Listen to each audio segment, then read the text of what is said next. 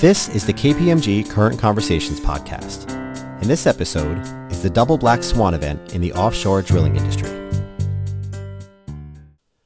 Welcome to the KPMG Current Conversations podcast.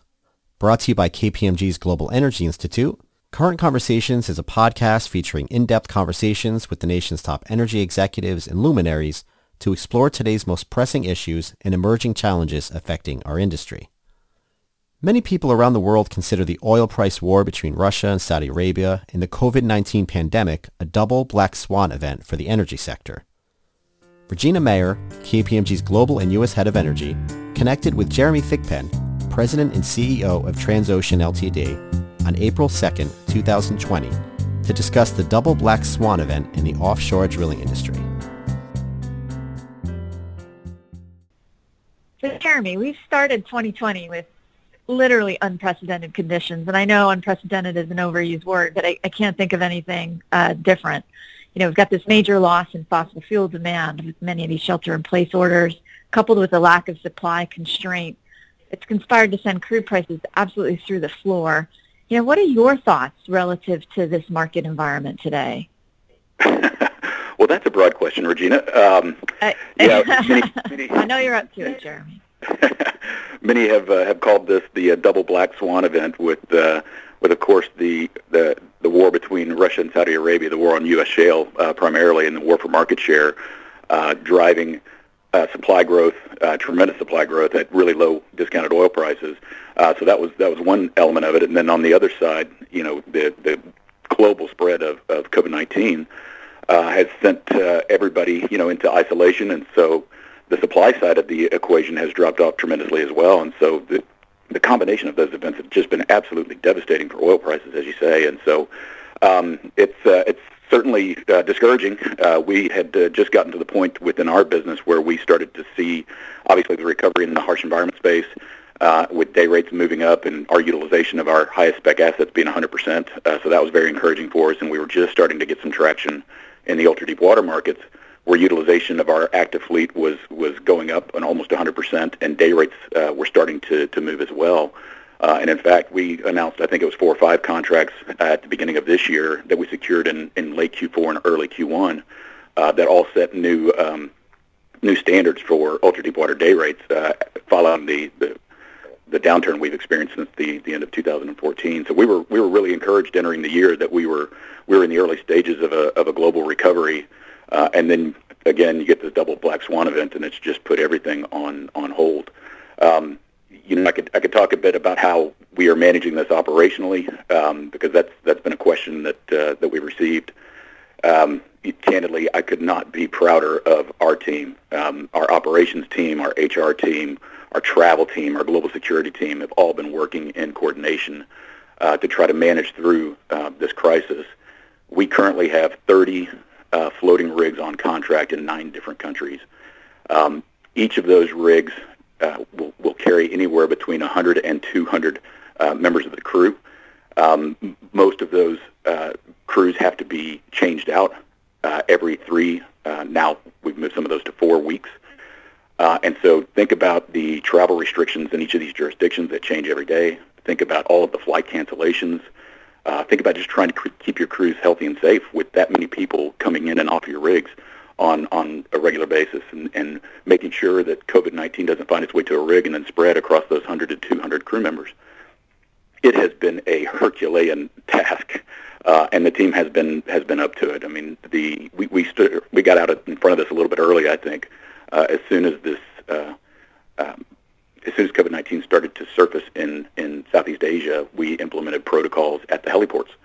So anybody that was going to fly out to one of our rigs had to complete a, a travel survey and then also get a health screen, which included a temperature check. Uh, and so that was kind of the, the first line of defense for us. Um, and then once it started to spread globally, obviously we did that at all the heliports uh, uh, around the world that were flying out to any of our rigs. But we also implemented other protocols uh, in terms of um, spacing, distancing, uh, obviously, um, disinfectant uh, and our procedures around that. Um, just, I mean, one thing after the other, just to try to do everything we could to keep uh, keep our crew healthy and safe. Uh, and so far, I'm proud to report that we have been. We've had one confirmed uh, COVID-19 case on on one of our rigs down in Brazil. Uh, quickly isolated the individual, uh, also quickly identified the people on the rig that he had been in close contact with during his stay. In total, there are 19 uh, crew members that we uh, we isolated and safely evacuated from the rig, and, and they are now in quarantine. Uh, and operations went on with without a hitch and no other symptoms for any of other crew members. So uh, the team's done a great job uh, uh, offshore, onshore. We got out in front of this before you know Houston issued their stay-at-home decree. We we actually were a week in front of them. So we've been working remotely for the last three weeks, which is takes some getting used to. But uh, again, our IT team was up to the challenge. Um, we participate in we use Teams uh, as our platform for for video conferencing. Um, and as of right now, the last I heard from our, our CIO was that we're over 6,000 team meetings per day uh, across the organization. So uh, we've, we've managed to be very productive. Um, so it's uh, it's been a challenge, but uh, but so far we're we're managing through it, which is uh, uh, very encouraging. That's great, uh, Jeremy. Thanks for that overview. And I, I, it does seem to me the the cruise ships, the Navy uh, vessels, those are some of the the most challenging environments to keep people safe and healthy. So thank you for outlining those. It sounds like you have done a Herculean effort. What about on the home front? I know you got kids at home. How, how's everybody handling working together in this environment? Uh, we're we're managing some days better than others. so um, yeah, we're we're doing okay. We have the added challenge, and this is probably more information than you want. But my my wife fractured her ankle uh, about three and a half, four weeks ago, and and had to get it surgically repaired, and so she's been pretty much out of commission. Uh, and then I have three teenagers who are are all uh, going a little bit stir crazy. Uh, so for me, I have my my job at Transocean, obviously. Then I've got to do all the grocery shopping, all the cleaning, all the cooking. Um, don't feel sorry for me. I'm managing, but it is uh, it, it has been uh, a little bit stressful at times around here. But we're we're all coping, and in fact, we're probably obviously spending a lot more family time together, doing doing things that we probably normally wouldn't do. You know, just getting outside together, playing some basketball, just as a family, no one else. um, we we are isolated, um, but board games and watching movies together. So that that's been that's been actually a, a, a good piece of this. It has been a blessing in disguise in a lot of ways. We have to keep keep focusing on the positives. Yeah. What about no, no, the uh, long term? Go, go ahead. Sorry.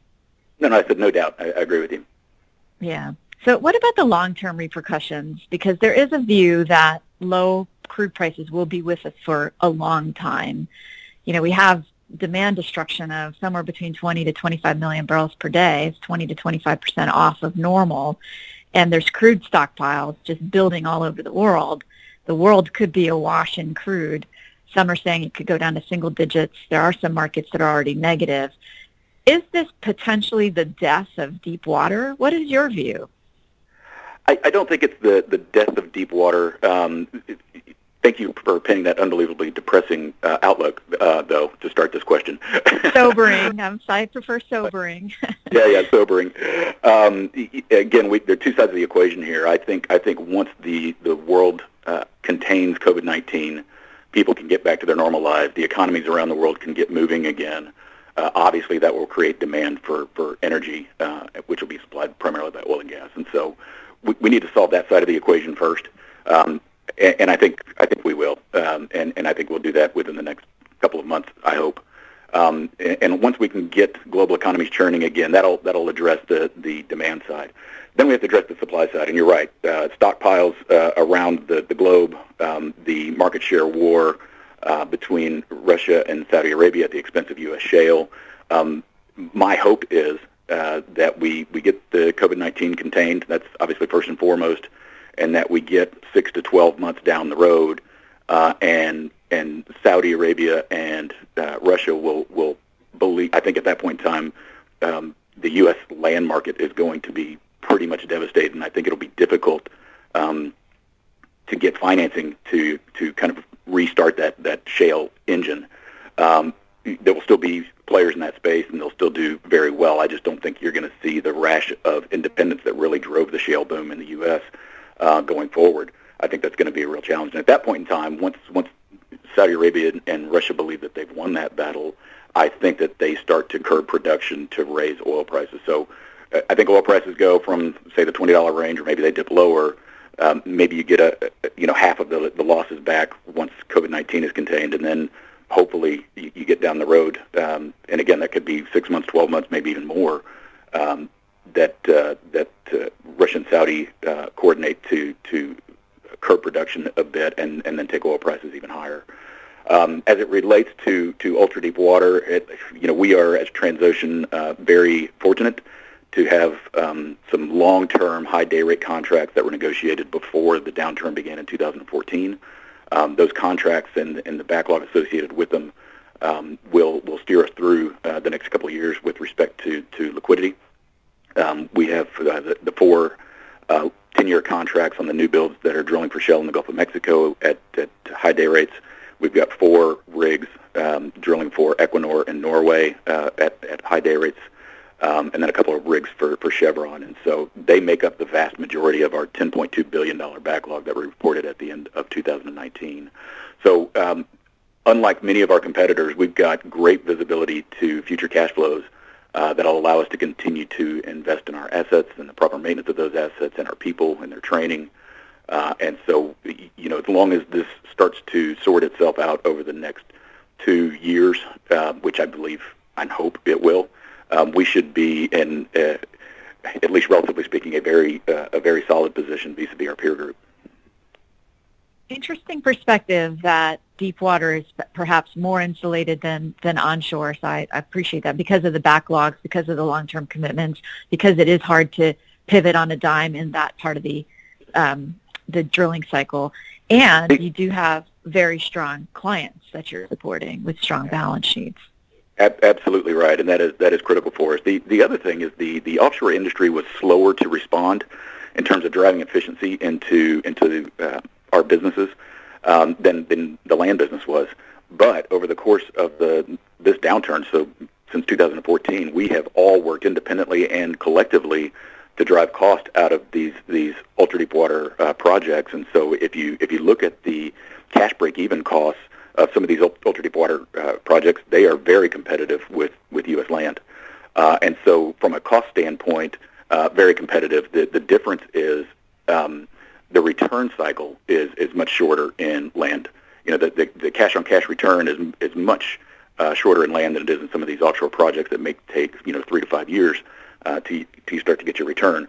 Um, but for for those companies that really drive the ultra deep water space, like you just said, the the Exxon Mobil's, the Shell, the BP's, the Chevrons, Equinors of the world, very strong um, balance sheets, uh, and and very they, they understand very well that the size of the prize offshore is much greater than it is on land, and so as they look to replace reserves, which they desperately need to do, um, offshore starts to look very compelling uh, from an economic standpoint.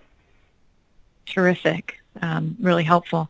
What about the long-term repercussions on the services side of the industry? What do you foresee? Do you see consolidations, bankruptcies? It's clearly still incredibly fragmented, as you and I have talked about in the past. Does this current situation drive a, a completely different operating model or business model in the services side? I think it definitely could. Uh, you know, in our space, I'll speak to our space specifically. The I have long said that consolidation is absolutely necessary in the offshore drilling space uh, in order for us to, to once again be a uh, a really healthy uh, business and to really improve the industry structure. Um, we have done a bit of that. Um, we have uh, we acquired Songa Offshore out of Norway. We also acquired Ocean Rig, uh, and we acquired a third interest in joint venture for, for another rig, the Transocean Norge. So um, we have we have certainly been uh, out in front of this and, and led the way for offshore drillers. Um, we have been very um, very specific in our approach to consolidation. We are only interested in high spec, so newer high spec assets in the harsh environment and ultra deep water space. We've also been very specific that given the, the uncertainty, continued uncertainty in the market, and especially now, we can't do anything that compromises near-term liquidity. Well, unfortunately, that, that really narrows your, your opportunity set. Um, it, you're really focused on high-end assets and only the ultra-deep water and harsh environment space, and then all of our competitors have stressed balance sheets. and so there's really no opportunity uh, for, for us that we see today uh, to go out and, and do any more consolidation in the near term. Now that could all change, and especially with this with this latest shock to the system, we have, uh, like I said, some very um, some competitors with very distressed balance sheets who, if if if they are unable to to secure new contracts that actually uh, generate sufficient cash flow to service the debt, they will be facing restructuring. And so, what those companies look like after restructuring may may change um, uh, our view on them, uh, and, and, may change some of our other competitors' view on them. So. Um, short answer, yes, we believe in consolidation. Believe it'd be healthy for, for our piece of the industry. We would like to continue to lead that, um, but we have a very narrow focus. Um, but as you say, this this this latest crisis will will certainly lead to some restructuring in, in the offshore drilling space and across services. Yeah, that's definitely one of the expectations. One of the other topics you and I have talked about in the past is what can operators and providers, service providers, do better together? Any thoughts that you want to share on what you what the operators could do that might make things um, more of a win-win-win as we move through this really challenging time? You know, we've we've we as an industry we've struggled with that uh, over the course of the last you know four five years. Um, we have recognized some some real opportunities where working together we can we can bring about efficiencies where everybody wins. Um, but it's still a challenge. I mean, at, at its core, there's still a bit of a um, a combative, if you will, almost at times business model where where service providers are are paid um, by the hour or by the day, uh, and uh, so where's the incentive actually to deliver uh, wells faster for, for the, the service providers and the operator? Uh, that's what they want to do. They want to deliver safe, efficient, low-cost wells uh, and, and, do that as quickly as possible. And so there's a bit of an adversarial uh, relationship driven by the, the business model that we have today. We have been able to to solve that with some customers uh, where where you look at uh, maybe accepting a lower base day rate uh, and and then a, a much higher opportunity for a performance bonus. Um, the that works with a select few customers in a select few uh, geographic markets. Uh, and the challenge with that is as you deliver as a as a drilling contractor and you get that you earn that that high performance bonus, the next contract the the hurdle is raised, and so the opportunity to earn that bonus is diminished. Uh, and so then, in, to, in order to compensate for that, you raise the day rate, uh, the base day rate a little bit more. And so you ultimately get back to the place where you're just working on a on a day rate again. And so I, I think the biggest challenge for, for us is is just the business model and the way it's set up it's, itself.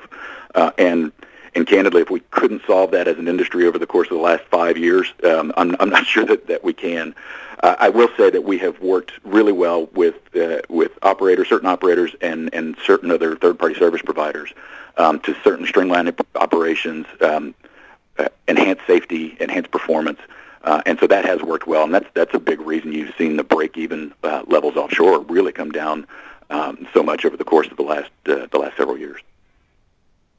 So are you seeing the behavior that we saw in 2014 where we had the big oil price crash and immediately producers started just picking up the phone and saying, I demand a 30 to 50% rate cut right now? Because it seems to me from the outside that because this is a health crisis, there is more of a moral and ethical obligation to try to manage this in a in a more sensitive way. But what's the reality? Are you getting those phone calls in today's environment? It's it's a mix of both, Regina. We've we've had on those. I, I think all of our customers across the board have, have the first priority for them and for us has obviously been uh, how do we maintain safe, efficient um, operations on our rigs and protect all of our crew members on our rigs, and that has been the the almost the exclusive focus across the board. Um, we have seen, um, and you've certainly read about, I'm sure, um, certain operators canceling contracts uh, with certain drilling contractors over the course of the last uh, the last couple of weeks. Um, we have been asked uh, by select customers to provide some relief, uh, and so we're in conversations with them about what that might look like uh, given given this crisis. Um, but but I think it, it's a little bit of a mix. I think everybody does believe they do believe that they have a, a, moral imperative here, and so the first priority is to make sure that we keep our people safe uh, and healthy. Um, but they also recognize the impact that this has had on on their respective businesses and future cash flows, and so you know we've received a few letters uh, about you know relief, if you will, not specific demands for a 20% here or 50% there. Um, but just hey, we need to be thinking about how we can collectively uh, drive cost out of out of the, the operations as we as we get through this crisis and and really get into this new reality of, of uh, much lower oil prices. It's good to it's good to hear that it's more of a mix. So, sorry. It has been. You know, my my concern is that if the if the past is any indicator, as soon as we get this virus contained, uh, and everyone feels like we've we've really got it under control. That that the uh, the pressure uh, from our customers starts to build. Yes, I can see that, and similar similar situation for us. Let me pivot for a moment. You know, before the global pandemic reached its current proportions, one of the hottest topics was climate change and decarbonization. It wasn't that long ago that the senior executives from all over the world and senior leaders were in Davos and talking about the the need to decarbonize, and it re- it reached um, a level of vocalness that it hadn't before. What are your thoughts on the energy transition itself? Does this um, current situation accelerate the need to focus on climate change, or do you think it actually puts it more on the back burner? I think it probably, at least in the near term, puts it a little more on the back burner, um, just while everybody deals with this crisis and and and the carnage that's going to to follow around around the globe. Uh, and so I, I think it I think it temporarily puts it on on the back burner. Um, having said that, there's there's no doubt that um, a few things on that. Number one, I think that the world is going to continue to need uh, oil and gas as a as a source of energy. Um, I think there's still a billion people in the world that don't even have electricity. Uh, and everybody wants a higher standard of living, and, and energy provides that, and, and, oil and gas is going to be required in order to support that. Um, I think if you look at the, you know, the developing nations, if you will, I think that's probably going to be their, their primary source of energy, and that you see the uh, the more developed countries, uh, you know, the Western world and, and, and Europe and Scandinavia uh, start to meet more of their energy demands uh, with um, uh, with more um, carbon footprint friendly uh, uh, technologies. Um, but but I think there's always going to be, at least in our lifetime, strong demand for oil and gas. And so I'd like to get that, that out of the way first. I think that we as an industry need to deliver that oil and gas in a more environmentally responsible way. Uh, and so that's really where um, Transocean is focusing its efforts and, and uh, its, in, its investments, uh, and, and that is how can we deliver energy and deliver our services in a more uh, energy-friendly way. And so we have um, developed a few technologies uh, in, in, order to do that. One is what we call our hybrid power system, which we deployed on the first floating rig in the industry, um, uh, first floating rig in the industry to have hybrid power, and that's on the Transocean Spitsbergen operating for Equinor in Norway. Um, and uh, and you know we just deployed it end of last year. We're pulling all the data now to, to ensure that it's actually delivering the benefits uh, that we had modeled, uh, and so far it, very encouraging. Um, uh, you know, 10 to 15 percent lower fuel consumption, uh, which obviously decreases our, our carbon footprint, uh, also reduces our costs. So, so that's that's a benefit as well.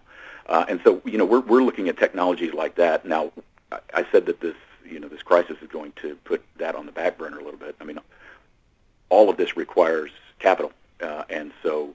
Uh, we're, we're, proving the technology out right now. Our intent is, if it works as intended, which so far so good, uh, that you start to deploy it across the fleet but again, that requires funding. And uh, right now, across the space, um, with all the uncertainty, cash is going to be absolutely paramount for, for our business as well as uh, all the other service providers in, in the space. And so I think it slows the, the pace that we originally intended to deploy uh, some of these technologies. And, uh, and that's really kind of the primary driver behind my, my comment that I think that, it puts this on the on the back burner uh, a little bit until we until we get through this this crisis, uh, contain COVID-19, start to get back to a, a a more normal environment.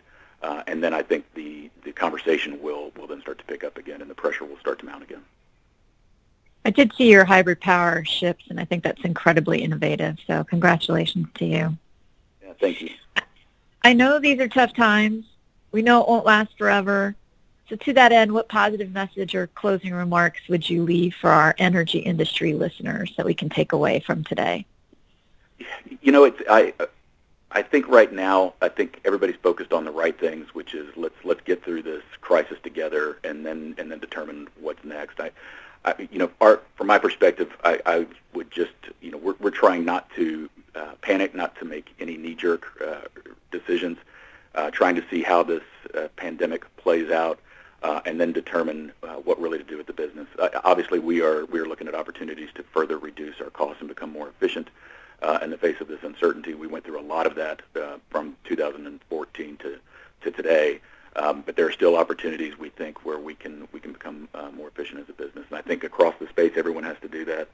Um, I think in, in terms of, of hopeful comments, um, I, I really do think the world will will find a way to contain uh, and and stop COVID-19. I think we will get back to um, our our old lives uh, here over the next uh, couple of months, hopefully.